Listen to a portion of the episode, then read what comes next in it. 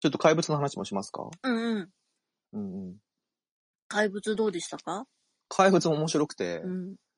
あのー、まあ、田中優子田中優子すごかったね。すごいね。うん。田中優子、まあ、他の人もそうなんだけどさ、田中優子にカメラがすごい寄るのよね。うん。画面いっぱいに田中優子との、優子が映るカットっていうのがいくつかあってさ、うん。他の人そこまで顔のドアップがないなと思って、お母さんぐらいかなお母さんとお母子さん供はあったたかちは近づいてたかなうんうんうん。うん。それでさ、あのー最初、えっと、安藤桜編が始まるじゃん、お母さんからうのん視点。うん。で、次さ、あのー学校の先生。先生えっと、え瑛太くん、瑛瑛太視線。太目線うん。のパートがあって、うん。で、最後、子供からの視線うん。があって、うん。で、その時にさ、3回目になった時にさ、うんあ、もう一回おさらいですかみたいなのはちょっと俺、こういうなんか、いろんな目線から一つのものを見る映画ってさ、うん。あの、いくつかあると思うんだけどさ、うんいつも思うんだけどさ、うん。あもう一回見なきゃいけねえんだ、あのエピソードとか、うん。あの、一つ一つ全部またおさらいしていかなきゃいけないんだとか、答え合わせを見ていくのがちょっと、ちょっとめんどくさいなって思う時があるんだよね。うん。うん。まあ、これもそうで、なんかあの、次は、あの、トンネルの中で、あの、男の子が一人でいたのはなんでだったのかとか、うん。あの、トイレで、あの、男の友達を閉じ込めてたのはなんでだったのかとかっていうのを一つ一つ、まあ、実はこうでしたっていうのを見ていくパートが続くじゃんうか。ん。面白い反面、ちょっと、あの、あと何があったっけなって思いながら見ちゃう。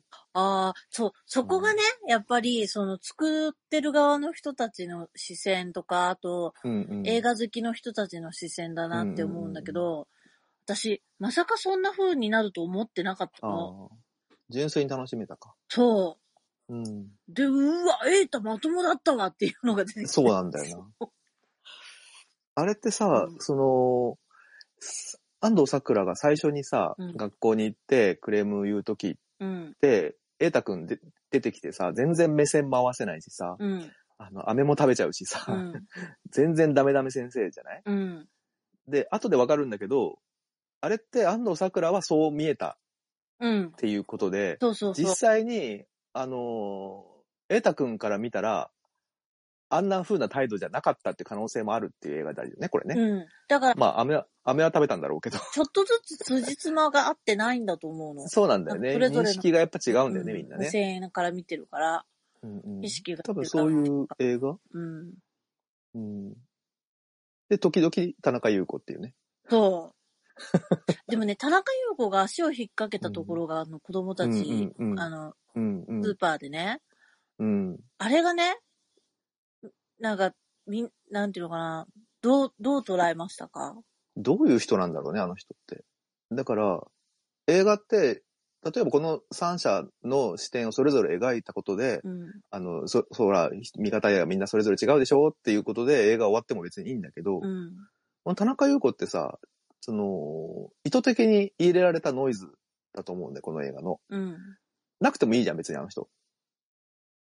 うんあの。話としては成立するじゃんか。うん。子供たちの行く末の話なんだからさ。うん。でも、やっぱり田中優子ないと、そうなんだよ。だかわかんら、ないよ。すげえこの映画に、その、隠し味じゃないんだよ。隠してないんだよな、全然。あ、だからあの、スパイスとしてさ、すっげえ効いてて、うん。あの、怪物っていうテーマにも即してるから、あの、すごいインパクトあって、うん。どういう人なんだこいつはっていうのはすごく大事な要素になってんだよね。田中優子がいることによって。ねこれはすごいアイデア勝ちだと思うんだよどね。、どう、どういう人だと思いましたか、田中あ優子のねや、やっぱり人によって見え方が違う人で、うん。特に年寄りって子供から撮ってみたらさ、どういう生き物なのかもわかんないぐらいかけ離れてると思うんだよね。うん。だから最後に、その、待って、男の子、ちゃんと、えっと、麦のみなとくん。湊くんと友達が、星川よりくん、よりくんだ。うん。うん、っていう二人がいて、うんで、えっと、最後、あの、ブラスバンドの、うん。あのな何部って言うんだっけ、ああいうのって。吹奏楽部吹奏楽部の教室で、うん。えっと、校長先生からうん。トランペットの吹き方を教えてもらうシーンがあって、うんすごくいいシーンだと思うんだけど、うん。エータがあそこではさ飛び降りてきた時でしょそうそうそう。うんで、あの音聞いて、瑛太君も飛び降りるのやめるんだよね、多分ね。うんあれって言って。うん。で、湊君にとっては、あの校長先生は、多分、いい人そう、救いなんだよ。だし、うん。王様の耳一や方ロバの耳を教えてくれた人なんだよね。うんうんうん。吐き出し方とかね。うん。そう。まあ、あそこでちょっと意味深なセリフがあるんだけど、そこはまたちょっと後にして、うん。で、でも、瑛太君にとっては怖いおばさんうん。だし、自分のことはめた野郎じゃんうん。で、あの、安藤桜から撮ってみると全く人間味のない人うん。管理、管理者としてあうのん。、の自分の保身しか考えてないような人うん。じゃん。うん。だからそのさ、三者からのその印象って多分それぞれ少しずつ正しくて、うん。で、我々はその三者からは見えてない部分を唯一見てて、観客は。うん。それがあの旦那さんとの面会のシーンはさ、うん。あの観客しか見てないじゃん。うん。だからあそこは我々が素直に印象として受け取っていい部分だと思うんだけど、うん。そういう意味で言うと普通のおばさんだった。あそでこどもう秘思密っがありそたうな。あの、面会に行っ面て、会のね、船作って、うん折り紙。意味あるよね、きっとな。うん。あの旦那さんはさ、もうなんかさ、なんか、なるほどな、みたいなこと言うんだけど、またなるほどな、とか言って、とか言って。それしか言わないわね、みたいな感じで。なんか、あれ、その孫の話をしてるんだよね。うんうん死うんん。だ孫の話を。そうだよね。こんなこと言ってたのよ、みたいな。俺もよくなるほどなって言うのよ。うん。一番興味ない時によく言うんだ。だからさ、それをさう、ん見透かしてる普通の夫婦の会話とも取れるし、でも表情が全然普通の夫婦じゃないしな。まあ子供、孫を失ってるからってのもあるんだろうけど。うん。まあ気の毒な老人。うん。それこそあの池袋の老人とかさ、ああ。結構そのアクセルとブレーキ間違えてさ、人、引いちゃう老人って今いるじゃんかい。るいる。普通に考えるとそういう人たちがをニュースで俺らは聞いて、勝手にイメージで得るけど、うん。実際どういう人かなんてさ、名前しか知らなかったりとかさ、うん。全然わかんなかったりとか、うん。するのに勝手に悪人だと決めつけたりとかする。うん。なんかそういう部分をこの映画では表現してるのかもしれないね。うん。あうんと、め、よかった。よかった派だね。いよかったよ。後見て味よかはっ、たと思後う味。後味はまあ良くないよね。あの、でも後味悪い映画はさ好きでうん。印象に残るし、うん。うん。あ、あとそのだから足引っ掛けたシーンうん。は安藤桜にはああ見えたってことだよね。でも実際にろくでもねえ、 あの、やつなのかもしんない。どっちもとも言えるよね。うんだってこの映画ではそれを正解を出してないからさ。なんかだねか、らあの、うん、うん他の人が話してたの聞いたんだけど、うん、うんと、ああいう風に、ほら、子供って視野がすごく狭いから、うん。何も見えずに走り回っちゃったりうすんるうんうのん。ね。うん。それで自分の孫を引いちゃったんだろうと。うん。だから、それを制止するために、なるほどわ。ざとに足引っ掛けたんじゃないかっていうのも聞いて、うん。なるほどって思ったりしていや、でもさ、走ってる子供を急に転ばせたらやっぱ危ないよ。 まあね。でも私さ、なんかさ、そういう風にししたいなって、あこなるのほどね時点で思ったこと何度もあっ てさ、そうだね。うーだん、からあうのん、携帯をさ、見てるさ、女の人にさ、突っ込んでくるおじさんとかいるじゃんか。うん、めっちゃぶつかってくるおじさんみたいな。ああいうわざのとだよのね一種、うん、わざとおじさん。うん、だからなんか、恨みとかイライラしてることを他人にぶつけて、うん、こっそりね、うん。っていう卑劣な行為だと思うけどね、俺は。いや、だからね、あれがわかんなかったの。田中優子のあの足引っ掛けがなんだかよくわかんなかったんだけど、うんと私、あ、まあいいや。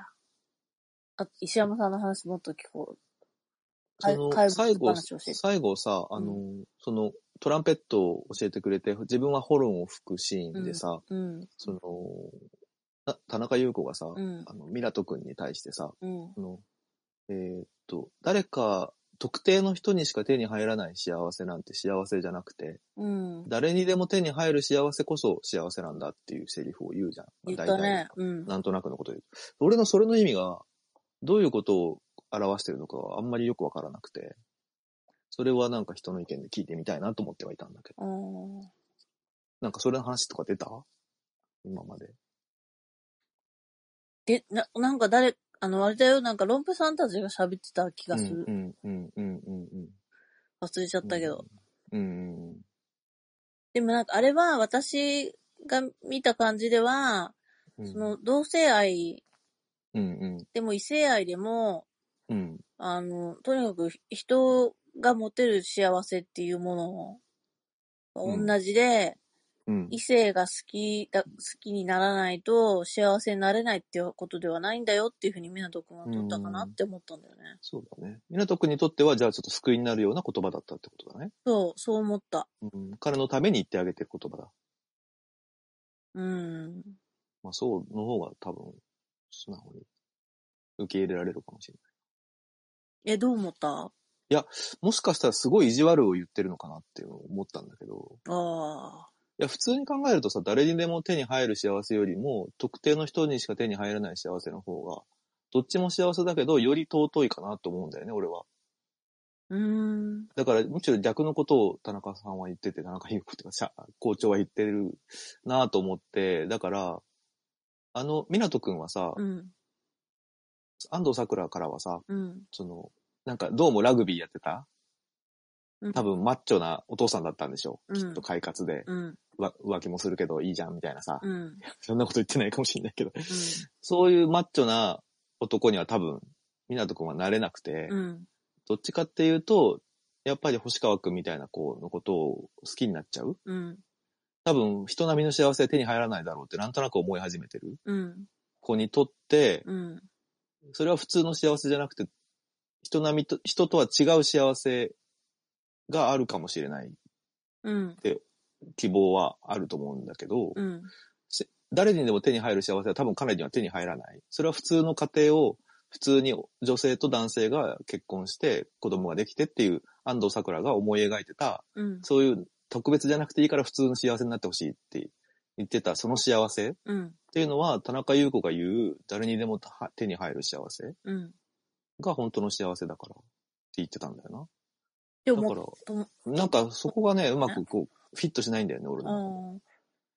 私はやっぱりあ、あれだな、その男だろうが女だろうが好きな人とうん。一緒にいて幸せって思えるっていうのが幸せであって、異性愛じゃないと得れない幸せしかないっていうのは間違いだよっていうそうだね。風なのかなってそ思っちうゃっ思いたた。いね。うん。確かに。うん。なんていうの、そたな忘れちゃった、湊くんが多分お母さんが僕に望んでることを僕はできないんだみたいなのを先生に言った気がするの。うんうんそれで、だからそのお母さんが望んでないあなたでも幸せになれるのよ、みうたん。いな。そういうことか。うん。うんうん。そうかも。でもね、なんでね、うん。車ね、うん。その、だん、なんていうのかな。あの、先生がなんで弾いたことを旦那さんに代わってもらったのかがあんまりよくわかんなくて。瑛太くんも言ってたけど、自分は校長という立場があるから、うん。そう肩代わり、まあ旦那さんの方から提案したのかもしれないけど、うんそうしてもらったんでしょ、きっと。まあでもわかんないけどね、それは。うん。あと、面白いなと思ったのは、うんその安藤桜はさ、とにかく、港港って言ってさ、ずっと港くんのことしか考えてない。港くんが幸せになってくれればもうそれが全て OK っていうぐらい、あの、まあ旦那さんが亡くなってるのもあって、港くんにかける思いはすごく強いじゃないうん。安藤桜から見ると、港くんって精神的にやばくなってて、うん。なんか豚の脳がどうのこうの言ってるし、髪の毛切っちゃうしね。髪の毛蹴っちゃうし、急に車から飛び降りるし、うん水筒の中に土入ってるし、うん。どうもいじめられて精神おかしくなってるっていう風に見えるようになってるじゃないうん。けど、子供パートになると全然そんなことなくて、うん。あの母ちゃんのことなんてこれっぽっちも考えてなくて、まあ考えてはいるんだろうけど、うん。それより星川くんとの関係のことしかほとんど頭になくて、うん。で、水筒に土が入ってるのとか、あの、靴が片方ないのとか、うん。あの、全然お母さんが思ってる感じじゃないっていうそうなんとだこもさ、うん面白いなと思って見てて。うん。うんなんか気になったのは、よりくんち誰が掃除してるんだろうって思ったんだけ ど、多分、よりくんでしょ。よりくんがやってんのかだなって、あの親父は全然多分できなくて、あの親父アル中じゃん春中だね。で、で、よりくんがさ、ちょっとやっぱそっちのさ、あの、女の子っぽい発言とかさ、服とかを好んで着たりとかするのをイライラしてて、お前の脳豚入ってんだみたいなさ、うん。ことを言っていじめてるわけじゃんか。で、奥さん、あれ、逃げられちゃったのかなもう逃げたんだろうね、きっとね。で、うんと、あの、なんていうのかな。エータの彼女って多分、キャバクラの女の子なんだよね。うーん。それそうなでの、かね。うん、なんかそうなんじゃないかっていう話、他の人にしててさ、うん。なんか髪の色がさ、うん。派手すぎて、小学校の先生と付き合うにしては派手すぎるみたいなうんので、その、なんか、普通に、ちょっと明るめの茶髪だったけうんなんか私もそういう風に思ってたんだけど、ど。うん。うん。あの、よ、エイタが結婚してほしいとかって言ったりとか、うん。あと女の子の言うまた今度ねっていうのは信じちゃいけないよっていうふうにうんうんうん。言ってるのなとほかっていうのは、結局その枕営業をして、どね。エイタん家にいろいろ物とかちょろっと置いてたけど、うん。んもうす、ぐ引き上げられるようなそうね量だったじゃなうい、んうんだから結婚するような間柄じゃないんだよね。一応、ちょっと俺の認識だけ挟ませてもらうと、うん。あの、エータはガールズバーには行ったことないと思ってるの、俺は。うん。あの、駅前でさ、ガールズバーが燃えてるの見てるところを、うん。あの、自分の生徒たちに見られたじゃんうん。で、生徒たちは家に帰って、家事見に行ったら、うん堀先生がいたよって言った。で、それが尾ひれがついて、うんガールズバーに堀先生がいたっていう風になってる。うん。噂が噂になって、うん。あの、伝言ゲームで。うんっていうことをひ映画としては表現してるシーンかなと思ったんで。そう私もそう思ってたんだけど、うんうん。だけど、なんか、そう、捉えてない人もいて、うんうん、実はガールズバーの女の子で、そのエイタ自身がものすごい、その恋愛、何、スキルのないま子で、あ、あんまり、うん、そう人気あってことでね。そう。そでれもでさ、それだとなんか、あの、他の先生から、先生もガールズバーにね、行ってたみたいですね、みたいな感じで言うと、えガールズバーって何みたいなあ感じのあ態度を表してるとことかの辻褄が変になるなっていう気それがするもけど。そうだな。うん。わざわざそんなシーンだとしたら作んない気がするう。ん。で、言ってたのはむしろ、ほパパねよりくんのお父さんだったっていうところが、多分、脚本上は、うん。あの、面白い、面白いっていうか、その、笑わせるっていう意味じゃなくて、うん。えっと、ツイストの部分だと思うんだけどね。そうだね。で、安藤サクラも、その、安藤サクラの気持ちも分かって、うち離婚し,、した後、うん。うんと、しばらくは、まあ私も参ったし、息子も参って、うんうん。それで寝る前に幸せ日記書こうって私で始めちゃあっーなるて、うんうん。それで、それがものすごい彼にとっては苦痛だったらしいんだけど、後で聞くとね、うんうん。地獄だったらしいんだけど、うん。もうそういう風にして、そのお父さんの誕生日には、あの安藤桜がね、お父さんの誕生日に、あの、湊くんの、その、何、日頃の挨拶し報ろと告しなさいうんうとんかって言わあれせおる。母さんが聞くためのもんだってことだよね。うん、でもね、聞くためっていうよりも、うん。私はね、それが息子の心にいいんじゃないかと思ってやってたなるんだほよ。どね。でもなんか声に出させようと最初してたじゃん。出た。まあ。だから声に出したらお母さん聞こえちゃうじゃんと。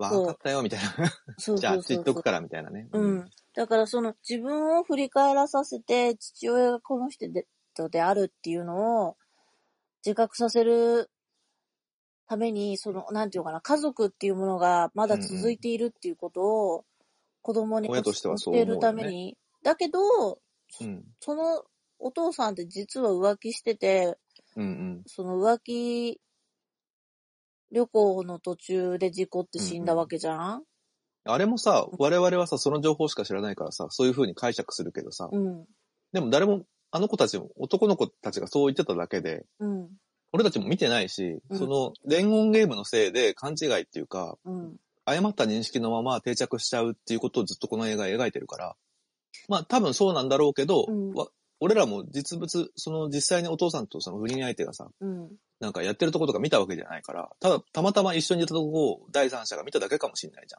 なんかでも、ん。だから分かんないよねビっクていうト君が言話。ってたからさ、うん。だからまあ、まあ、でもお母さん多分言わないじゃん、それは。誰か外の人から聞いたわけじゃん、きっと。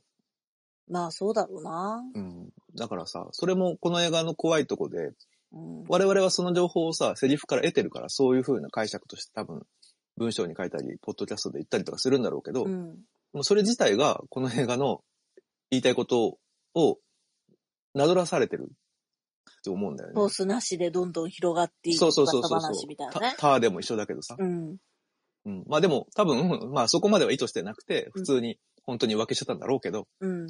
なんか映画見た後だと、なんか簡単にそういうこと言えなくなるなっていう思って。まあね。うん。そう。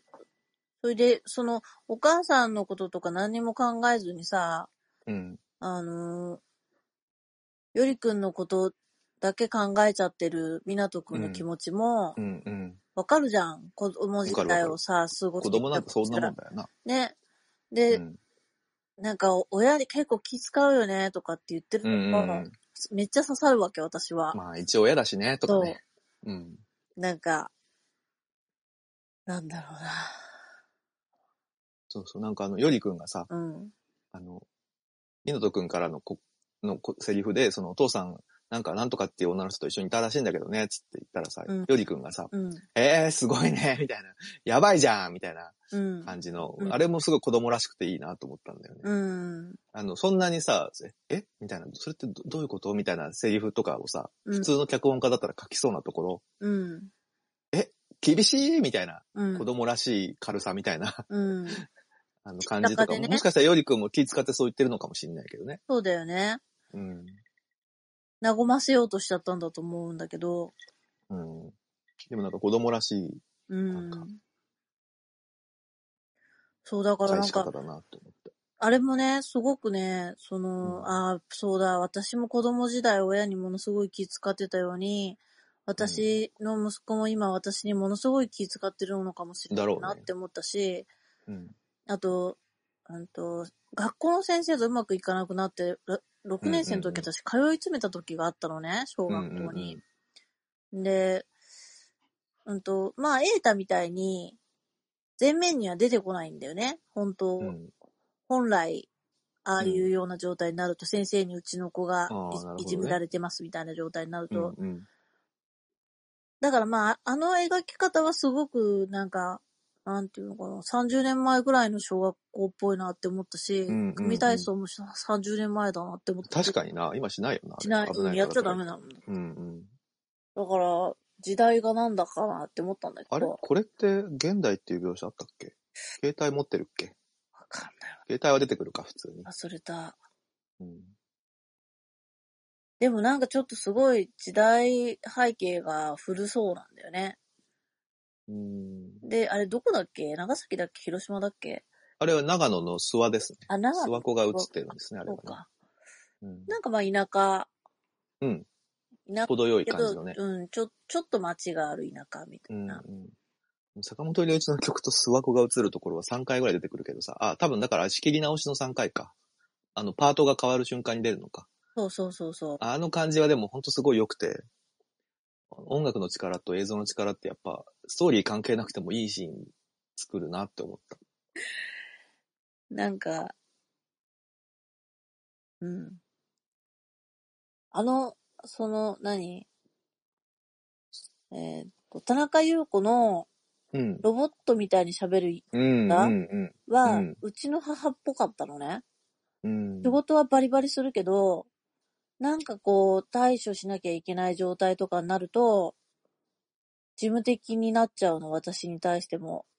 心をさ、じ自ら多分殺して、うん。無にして、うんロボットとして動いた方が人間は動きやすいし楽だもんね、きっとね。うん。心があると止まっちゃうからという感じなのかな。そう、なんかそんな感じだけど、だけど、うんあの、自分の孫と自分のツーショットの写真は、見える、見えるように配置してみたいに言うのとかそうだも、ね。すごい、あの、したたかで、うん私の母っぽいなって思ったもうんね。んでも普通外側向けねえだろとか思うけどね。うんね。机座った時に見えるように普通置くじゃんっていう。うん。まあそれ、それはもう分かりやすく、あの、分かりやすくしてる脚本なんだろうけど。まあね。だけど、そういうようなことを、するよな、そうん、の、うん、うん仕事でね、社会で乗り、上り詰めようとしてる女ってっていううん。のも、わか、見え、見えるっていうかさ、なんか共感できてう、ん、で、性、性自認じゃないな、えっと、性思考的なものっていうのはさ、うん、あの、小学校の5、6年生ぐらいじゃ、まだ決まってないからさ、うん、わかんないものだし、うん、なんか、そこまでなんか自分を決めつけなくてもいいなとは思ったんだけど、そうだね。だけど、なんだろうなそれでやっぱりすごい苦しんでる湊くんがかわいそうだなってすごい感じたし、うん、で、私自身もあんまり自分でよくわかってなかったから、その、おん似たようなそのパンセクシャルの人たちとあんまり喋ったことがないの。で、それをその、そうかもしれないっていう相手に話す怖さっていうのも、そうだね。受け入れられない可能性の方が高いもんな。うん、あんたのは違うよって言われちゃうかもしれないし、で、だけどゆりくんはさ、もう散々いじめられてるから、あの、人をこう内包して、とにかくそばにいてもらうっていう方法を取るんだよね。うん、なんか、えっと、ちっちゃい電車の中でさ、近近づいた時にああ、そこね。うん、うん、なんかキスしそうになってうん。う、ん、ねうん、う。ん。で、あもう僕もそういうことあるから大丈夫だよとかっつっなてる、ほどね。うん、うん。言われてもう恥ずかしくてしょうがない。顔からまあ出そうだてねるみたいなさ、そういうのとか、なんか、なんだろうな。まあ、うまいなと思いましたね。そうだね、うんうんあえてそういうとこ映さずに、でも想像させるってとこだな。そう、この脚本うまいなと思ったし、一番最後にさ、あの、電車の中からさ、抜け出してさ、うん。夏のものすごい綺麗なキラキラしたさ、うん、うん、山を走るでしょうん、うん。あんな大雨の後そんなわけないじゃちょんっ。そこの話後でするかあと、 多分そ、その後、それ話した後だともうなんかいろいろ話せなくなっちゃいそうだ、わか気っがた。わかっちょっと、また、あとちょっと後にしようかた。うん。ラストシーンの話は。うん。まあなんかねじ、ゃあさ、ばあさん、この映画でさ、うん。怪物は、誰だ怪物。怪物、なんていい、わかんない。見てる私らかな。あ、なるほど。それもいい答えだな。うーん。いただきます。あ、どうぞ。なんぼでも使ってください。はい。もうすごいね、なんか、共感、勝手にしちゃって、うんうん。二度と見たくないなって思った映画でした。あの、俺、まあ、全員怪物的な要素はあるんだろうあけるど、ある。うん。あの、安藤桜も多分、モンペと言われる要素を多分持ってるんだと思うんだよね。私ね、言でうもアン言うテてルもド、モンペじゃないんだよ、私も。あれぐらいではもっとやっぱりうん、だって6年う生、んまあ、すごい人はもっといるからね、うんじ筋は通ってるからね。この映画の中でもさ、うん。まあ、あれロボットっていうセリフは出てこないか。心が、あんた人間ですかみたいな話が出てくるよね。あの、先生に対してね。うん、うん。ターの方でもロボットっていう言葉何回か出てくるよね。ああ、うん。なかなか不思議な符号がありますね。俺あの、思ったのがさ、あの、うんホルンとさ、トロンボーン弾くじゃないうん、吹くじゃんうん、あの、ボーっていうさ、音がさ、うん。すごい怪獣っていうか怪物の声なんだなと思って聞いてて。あれ、不協和音だったもんね。うんち。ゃんと音合わせできてなくて。うん、うん、うん。それなんでか、怪獣の叫びうん。がこの映画なのかなって。なんか私、エータが飛び降りたのかもしれないって思っちゃったんだよね。どっちともはっきりとは描いてない。あ、で、違うそんなことない。あと、あの後出てくるからな。あの後出てくるから、うん、やめたんだよ。あの音を聞いてやめたんじゃないかなと思うんだよね。なんかそういうなんかこそとっちで、の方を見る感じの描写があったから。うん。うん。後でなんかそういうことなんだなって分かったんだうけん。ど、うん。うんもう、そう飛び降りたくなるよねってもうなるよ思ってねさ。見せつけてやろうかっていうね。うんうん。全然その自分の人生にマイナスだけど、あそこまでなんか、罪をかぶせられちゃったら飛び降りたくもなるなっていうさ。うん。うん。うん。あの、瑛太君に関しては、こいつ悪いな、みたいな描写って、別にあの、安藤桜から見た、歪曲したし姿はあったけど、うん。どうなんだろうね。瑛太パートの時には、そういう、彼にのミスってのは別にないよね。ない。ま、真面目で、頑張り屋さんのあいい先先生生にしか見えないよね。そうだよね。まあ、あんまり事情を聞かずに決めつけちゃってる嫌いはあるかもしれないけど、それは多分誰でもそうだと思うから。うん。で、小学生なんかバンバン嘘をつくって、まあそうだろうね分かってないっていうさ。うんうん。なんかそうだすね。ごくまだ新任だもんね、あの人うねん。。うん。めっちゃウブな先生って感じだよ。そうだね。それでさ、あの、配電車がさ、森にあってさ、うん。まあ、廃線になった、あの、駅があって、うん。で、そこに、その、そこをひ隠れ、秘密基地にするじゃない、うん港くんとうん。よりく星ん川が。くんうがん。よりくんがさ。で、それが土砂崩れで、あの横倒しになっちゃってて、うん。で、泥被ってて、うん。で、安藤桜と瑛太くんがうんそれを上から見つけてさ、窓をさ、なんとか、あの、開けて、泥だらけ中だもんね見ようとする。うん。それをさ、電車の中から撮ってるじゃないうん。で、あれがさ、雨の粒がさ、パタパタパタパタさ、その泥を避けてさ、うん。まるで星のように瞬くシーンがあるんだけど、うん。うん。あったあった。あの、すごい発明だなと思ってさ、うん。あの、が、星に見えるってことはさ、あの、車内がまるで宇宙みたいになってるっていうことでさ、うん。あの、よりくんと、あの、みなとくんはさ、その、時間が巻き戻って、宇宙の始まりのビッグバンになって、もう一回世界が作り直されるっていうことをさ、望んでるわけじゃないうん。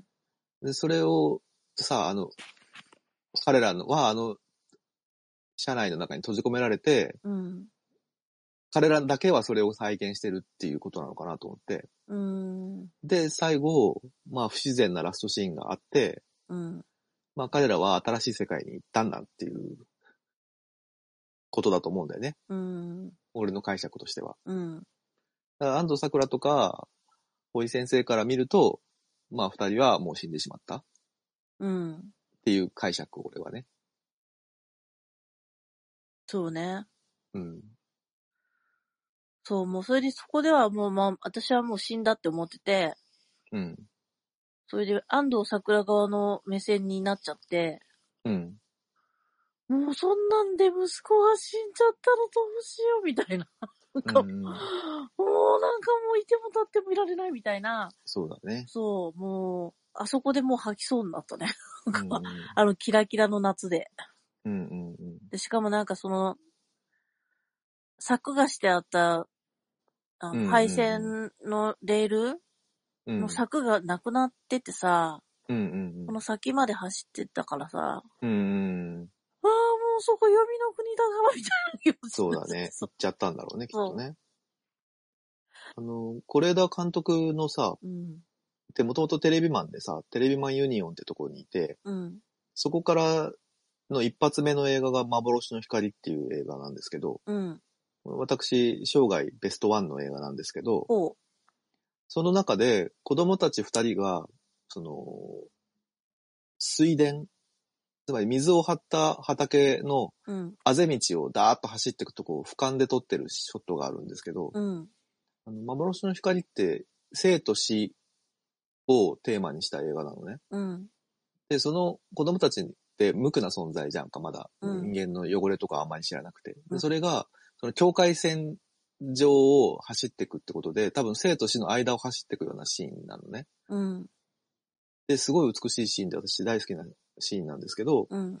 なんか結構無邪気に走っていく子供っていうのはさ、是枝監督のテーマとしてあるのかなと思ってて、うんあ。の歩いても歩いてもの中でも、あの、サルスベリの花を取りに行く子供たちっていうのがあるんだけどさ、うん。なんかそういう無垢な象徴としての子供たちじゃなくて、今回の怪物では、子供も全然そんな無垢じゃねえっすっていうさ、うん。あの、無垢でいられさし、無垢でいさせてもらえない子供たちうん。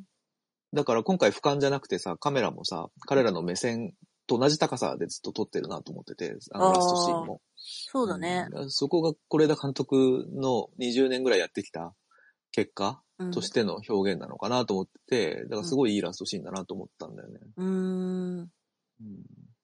まあ多分、生と死の死に行ってしまった二人なのかもしれないとは思ったけど、そう、もうあれがすごく辛かった。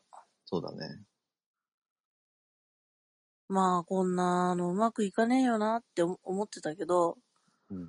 なんていうのかな、ビッグフィッシュみたいにさ、うんうんハッピーエンドが好きなのよ。うん。うん。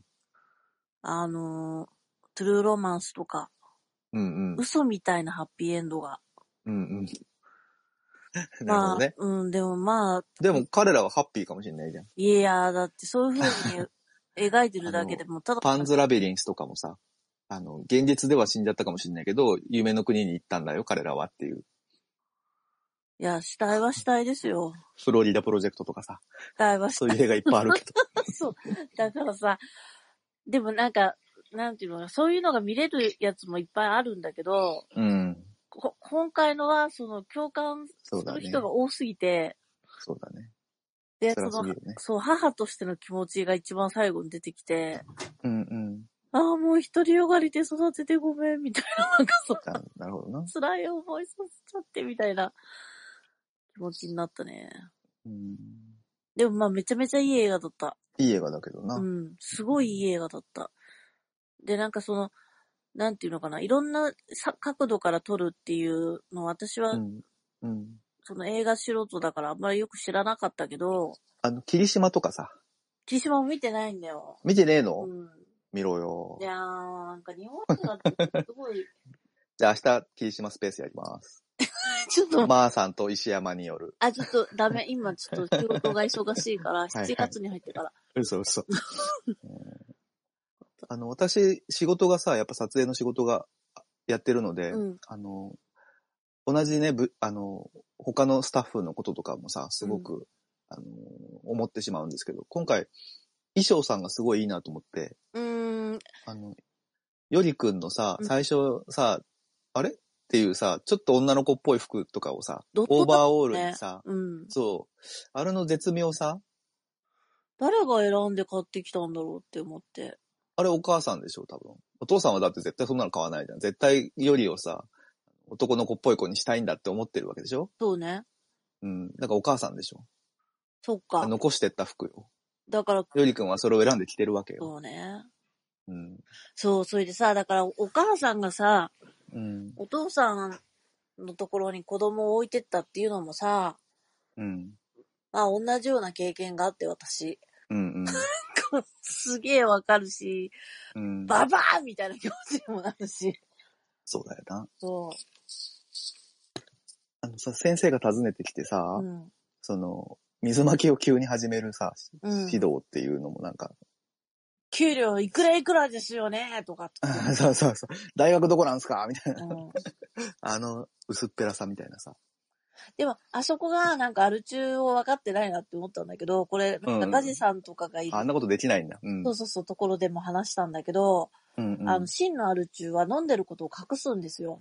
あ、なるほどね。だから、あの、あの缶ビールなんか持って歩か、ある歩かないとうん、あの、水筒に入れるとか、あ なるほどね。あの、紙袋に入れるとか、あーそれでも成立するもんな。別に映画見てる人、それぐらいでわかるもんな、きっと。缶ビール持ってなくて。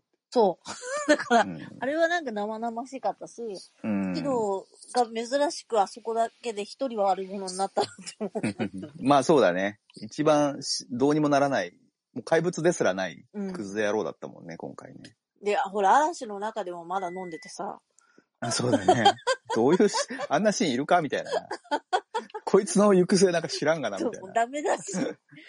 ダメ出ししたダな。メ押しでしょあ、ダメ押ししたなと思って。そうだね。そう。あれはちょっと面白かったけど。昨日さ、ちょっと違うとこでも話したんだけどさ、うんその、あの、よりくんの家の、うん、その表札があるような塀があるじゃんか。うん、家の前にさ。うん、で、その塀に、金具で引っ掛けて、うん、こう、本来鉢、はお花が植わってる鉢を置くための、うん、その網をさ、うん、塀にかけるのよ。うん、あの、プランツハンガーって言うんだけど。うん、で、そこに普通装飾部さんだったら、あ私の仕事なんですけど、うん、そのプランツハンガーを塀にかけて、お花を、の鉢をそこに置いて、うん、撮影してもらうっていうのが普通だと思うんだけど、この家の場合はさ、もう家のことを全然だやる人がさ、うん、よりくんがす生きるためにお掃除するぐらい、うんまあお父さんに怒られない程度にお掃除するぐらいのことしかできてなくて、うん。お花を飾るっていう余裕は全然この家にはないじゃんか。ない。いや、だからね、綺麗すぎるなと思ったんだよね。家の中がね、うん。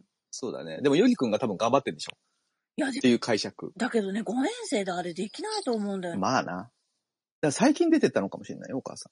そっか。耐えきれなくて。一般的なさ、映画だったらさ、そのうん、塀にさ、その、何も、じゃあか、お花飾らないんだったら、そのプランツハンガーも飾らない。うん、という判断になると思うんだけど、そのプランツハンガーだけ飾って花は入れないっていう処置がすごい、あの、リアルだし、かつて、飾って。効いてるなと。そう、飾ってた。あったけど枯れて、鉢だけ捨てたみたいな、うん。ハンガーを外すとこまではやってないみたいなところうがんすっげえ細けえなと思って、ああ、 まあそういう意図なのか、ロケ地そのまま撮っただけなのかわかんないけどね。うん。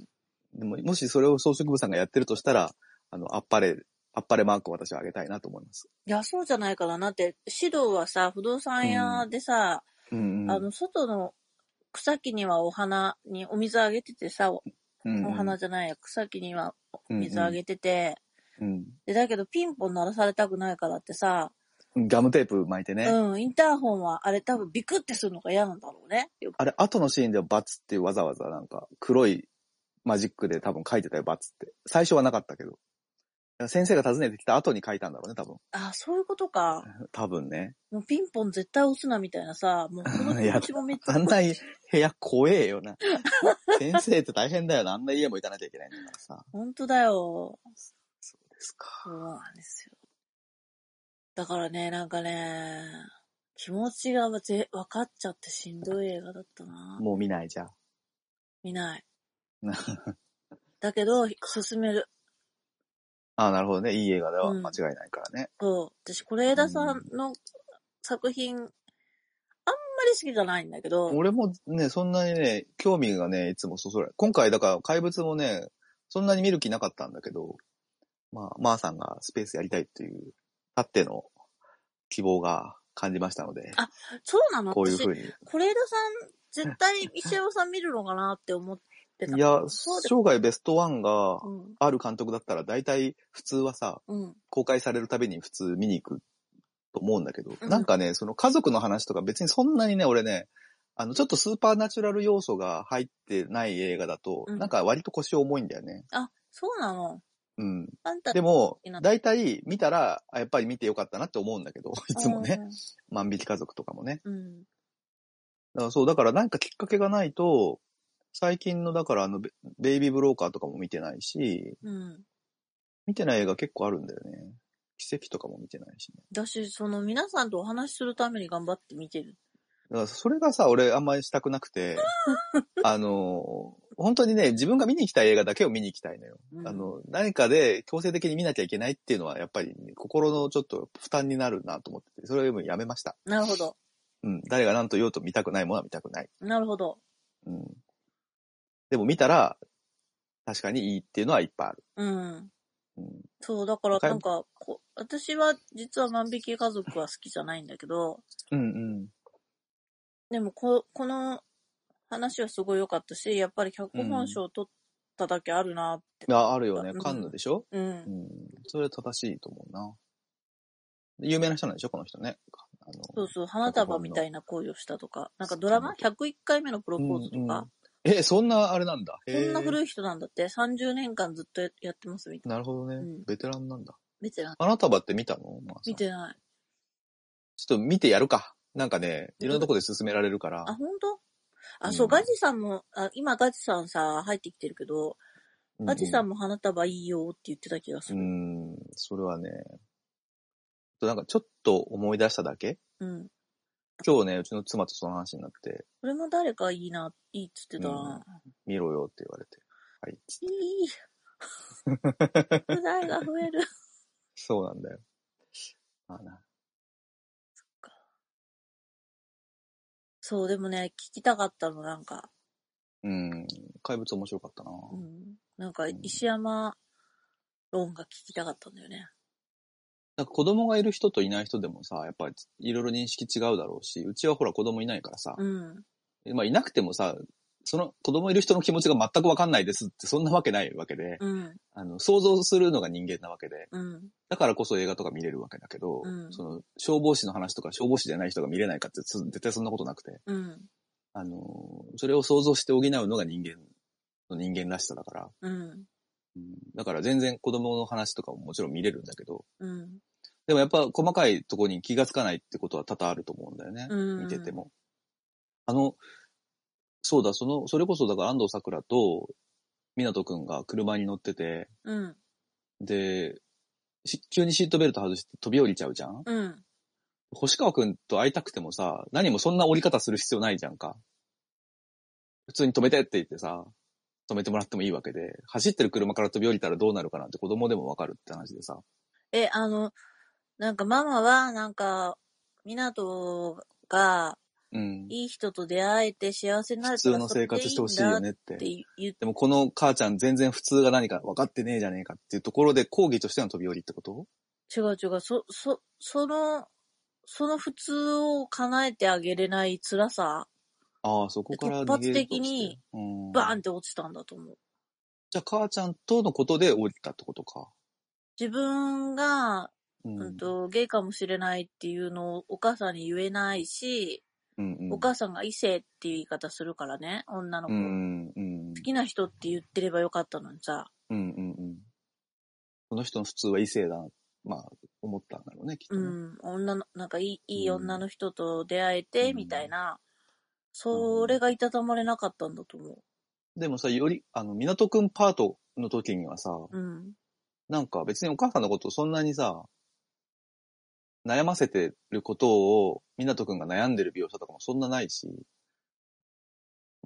なんか、どっちかというと星川くんのことを考えてる男の子として物語が進んでいくと思うんだけど、であも、その、うん。なんていうのさかすな、がに考えてはいるお母さんのことも。お母さんと一緒に、おお家でテレビ見てた時に、うんうんうん。あの、ドラッグクイーンみたいな人が出てきて、うその人のほっぺプニって押してるシーンがあって、うん、どんだけみたいなやつね。そうそうそう、それを、お母さんにプニって湊くんがされて、うん、湊くんはそれを、なんかものすごい払い、振り払うんだよね。え、そんなだったっけうん。なんか笑ってなかった、笑ってたっけうん、最初はさ、なんかさ、これってやらせかなとかって言うんだけどさ、うん。湊くんがさ、あの、いや、これ客観的にテレビとして見てるからやらせだってわかるけど、本人からしたらわからんよっていうようなことを言うんだよね。あ、そうだっけうん。まあ、それただの会話かもしんないけどあ、でもまあ、わ、わかんない。そういうことなのかな。客観的にみんな映画だと思って見てるから、俺たちのことそういうふうに言うけど、その中の、その役の湊くんとか、安藤桜じゃないな、役者としてじゃなくて、そのよりくんとかからしたら、わからんよ、そりゃっていうあ、ことどを、。ドッキリかなんかだったのかなそうそうそうそうそうそうう。ん。うんまあ、そこまでの脚本じゃないかもしれないけどね。いや、多分なんかあそこもなんかあったと思うんだよなう。ん、うん、うん。まあ、今回はマーさんと石山の怪物とターってことでね。だやからせてもらいよかまっしたたけでどす。あの、なんか良かったね。石山さん、ロスだったので。でも久しぶりだったからね。うん。本当に。全然お話ししてないですからね。失われた5月。本当に。